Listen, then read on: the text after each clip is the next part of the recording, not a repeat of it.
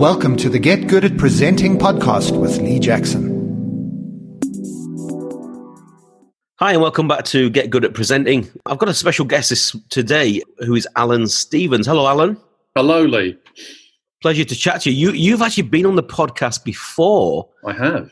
Uh, talking about That's storytelling, which is which is a great thing. So we had some fun on that one, didn't we? We did. We certainly did. But times are a little different now. This is Hmm. my first post coronavirus podcast.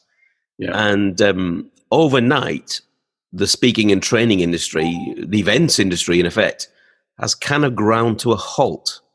Um, uh, in how's, it, how's, yeah. how's it been for the last few days for you, Alan? Well, no, it's been very interesting. In fact, it's strange. I, I've had my busiest time ever um, with lots of online meetings and online events and a lot of offering help and support, which is what the community does. And that, that's what we're always very, very good at. And what, the, what I'm seeing at the moment is the industry is in trouble, yes, because lots of people are having events cancelled. But on the other hand, there are lots of things that people are doing that are quite innovative. And I think it's what I think is this, this virus has brought the future forward. I think has accelerated uh, us into a place where we would have been in four or five years anyway. Um, so I think for that it's quite interesting. Yeah, I, I completely agree. I mean, it, it's certainly it's a little bit like the the kind of grieving process thing, isn't it? That um, I think we were all shocked for a couple of days and um, Yes. didn't quite know because obviously most of what I do is in front of an audience, Hmm. and all of a sudden the only audience I have is my two cats and my my and one of my daughters and my wife. So Yeah. they've they're, they've heard all my jokes, Alan. So this is not a good. shame. So, so I think there was certainly a, a shock. I think, but Yeah. but then I'm amazed that people have actually thought this is where we need to go. This is what we need to Yeah. do.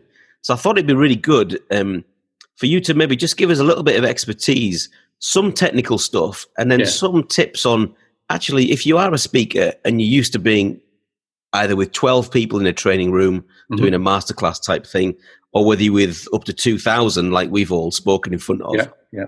All of a sudden we're using Zoom or other technology. So what changes in that in not the technical stuff, but what changes sort of in our delivery style, would you say, Alan?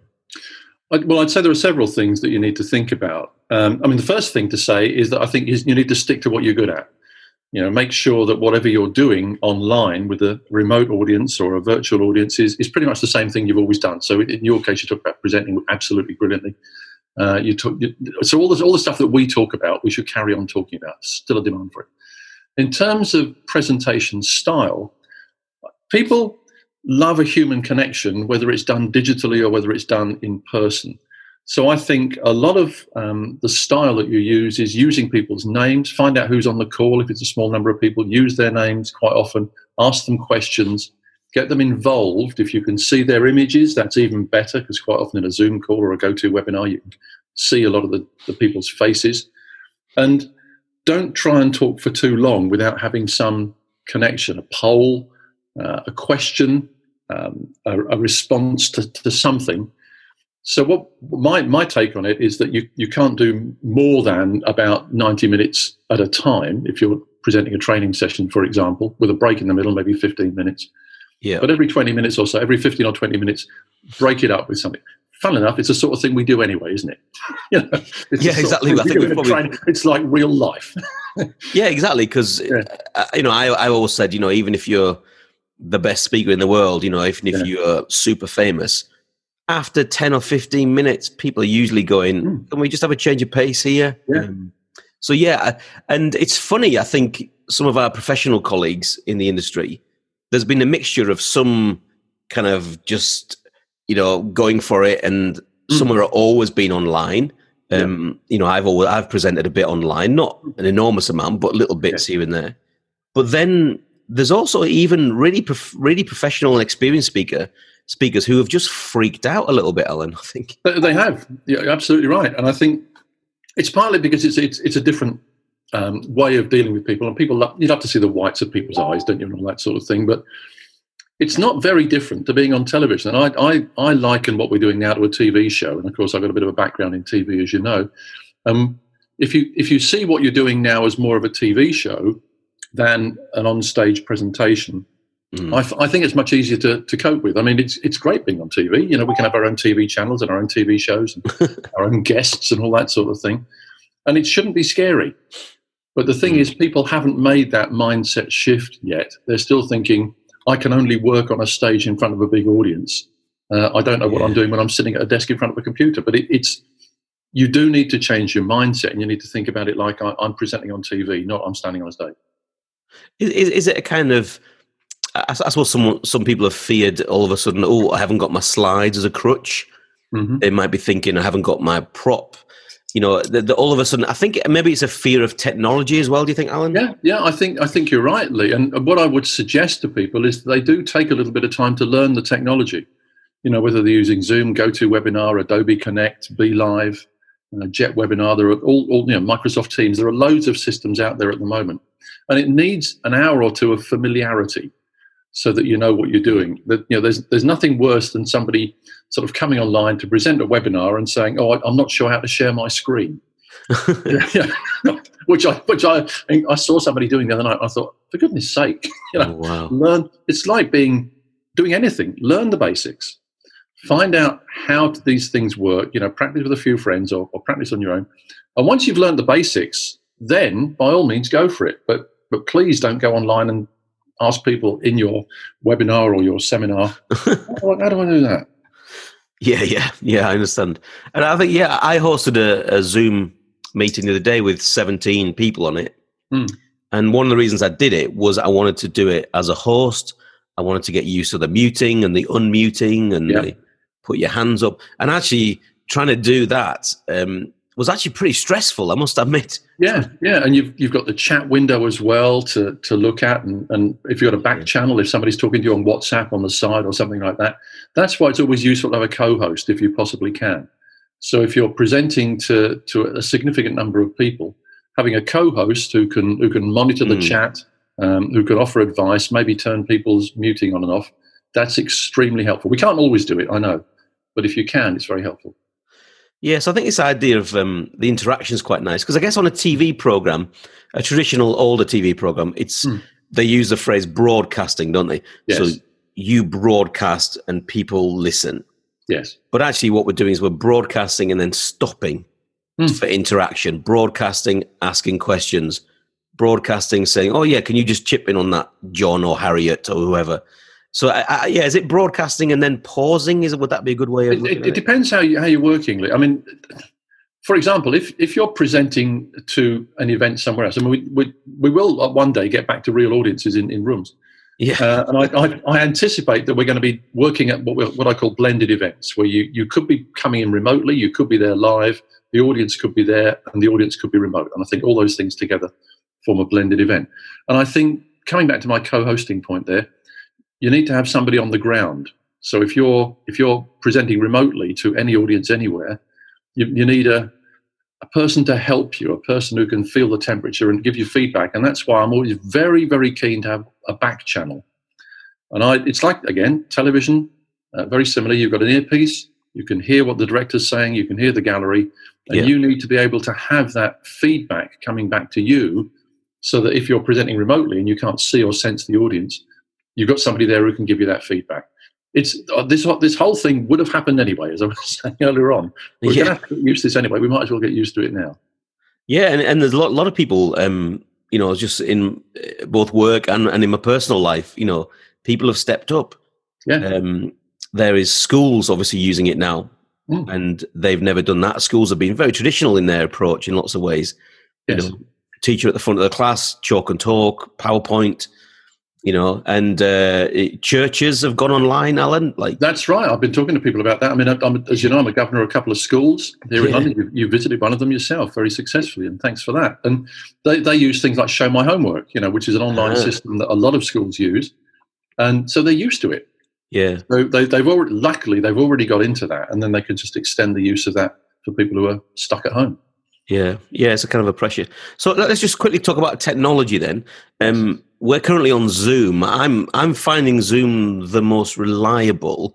Um, hmm. Do you have any just what are your comments around the technology, Alan? Zoom Zoom is. Uh, I've heard some comments about glitches on Zoom. I think that's probably more to do with broadband than, than the Zoom technology itself. Yeah. So uh, uh, the Zoom Zoom is the, the the medium of choice for a lot of people. Although corporately, Microsoft Teams is quite popular, and also Adobe Connect.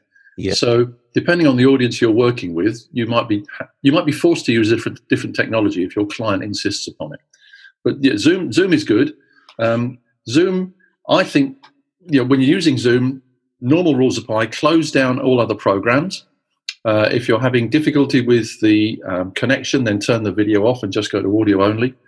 Um, use things like, uh, if you're using a Mac, you can use things like Clean My Mac to get the, the memory clear and so on. Uh, make sure nobody else is using broadband if you're working from home. I even had some government advice to turn the microwave off, but I'm not quite sure why. So maybe that's just. How long would a microwave be on for? I really don't know. Um, but but whatever you do, give, you know, get some clear space. Make sure you're the only person using broadband because if you're hosting it, then you've got to be fully present.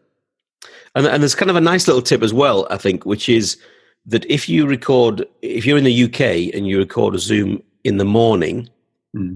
there's less of the world online at that point. True, absolutely which true. I think has definitely worked. You know, uh, America and you know other people are not online yet, so yeah, we're recording this at half nine in the morning, and it's Yeah. audio only. Our video works fine, but actually, Yeah, yeah. just in case, I've I've switched to audio only, just so we don't get those, you know, It's little breakups and stuff. Yeah, yeah. But yeah, yeah, I think I've probably used them all. I've used GoToWebinar and all those other ones. Um, but Zoom for me has just been the easiest, and I think you know, I, I- and you can use it for free. you Um, can. It's worth getting the paid version. It's it's only about 12, 14 pounds a month. I think it's well worth investing in that. Yeah, yeah, and they had also all sorts of extras. But actually, unless you're doing really complex webinars, yeah, tw- I think it's is it twelve pounds plus VAT or something. That's all it is. Yeah, something like that. But bear in mind, there's a 40 minute restriction on the free version. Uh, so if you're working for an hour and it suddenly falls over 40 minutes, that's a bit embarrassing.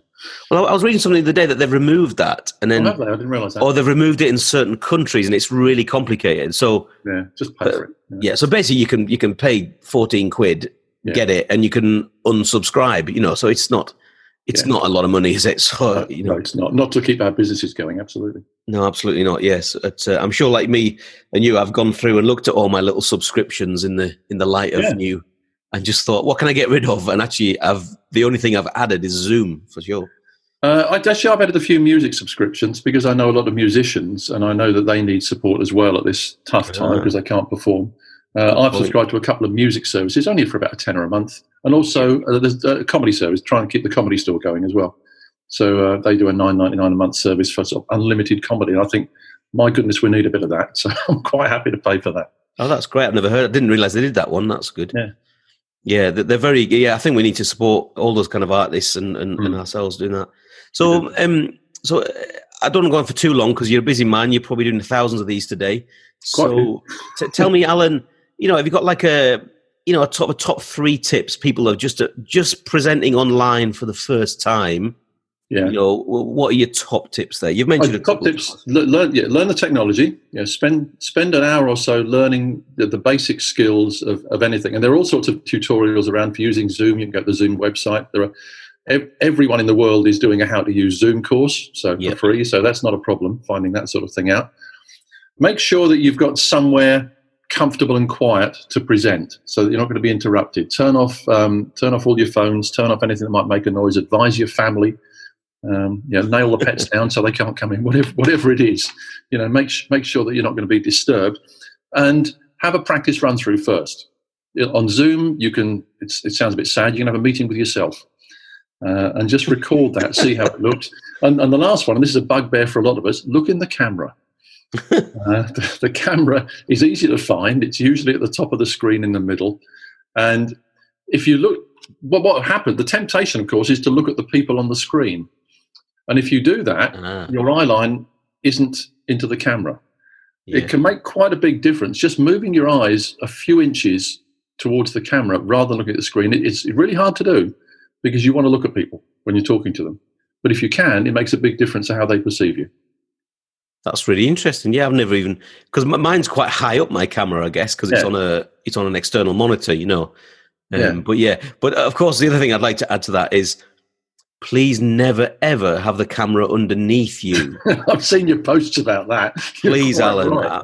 I, am on. I'm on a mission. I do not want to see nasal hair in this process. No, no nasal hair. Because as no as as we're on lockdown for another couple of weeks at least, oh. at, at, at, time of recording, um, yeah. the haircuts are going to get worse. Yeah. The nasal hair could get worse. You know, we're, we're going back to the 70s, frankly. yes. There's going to be a lot of hair around. We need to make sure.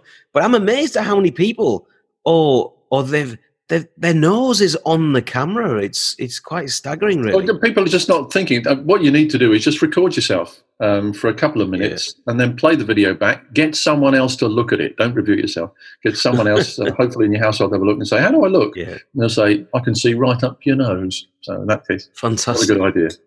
Can I just mention, Lee? Would, would, you mind if I just mention the remote speaking Facebook group? Yeah, I was just gonna. Um, I was just gonna say that. So you go ahead, and do a plug for that, Alan. Yeah. Okay. Well, about three weeks ago, it occurred to me that there are going to be people who are going to. I didn't realise the extent how it was going to go. None of us did, I don't think.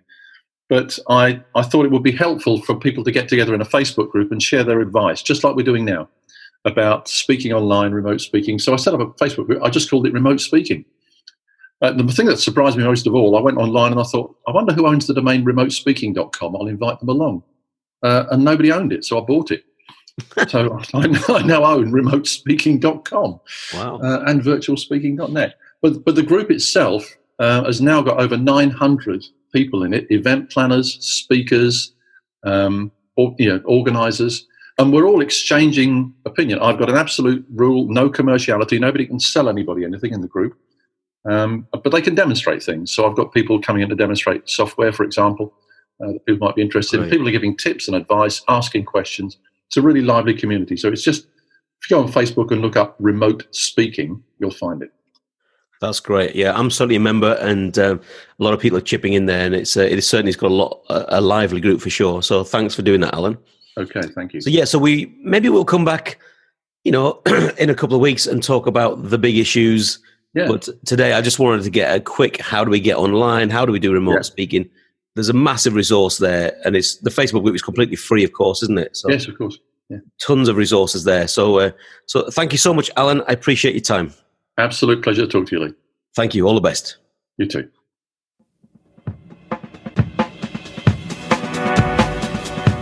Thanks for listening to the Get Good at Presenting podcast with your host, Lee Jackson. If you'd like to know more about Lee's work as a motivational keynote speaker and presentation coach, visit his website at leejackson.biz. That's leejackson.biz.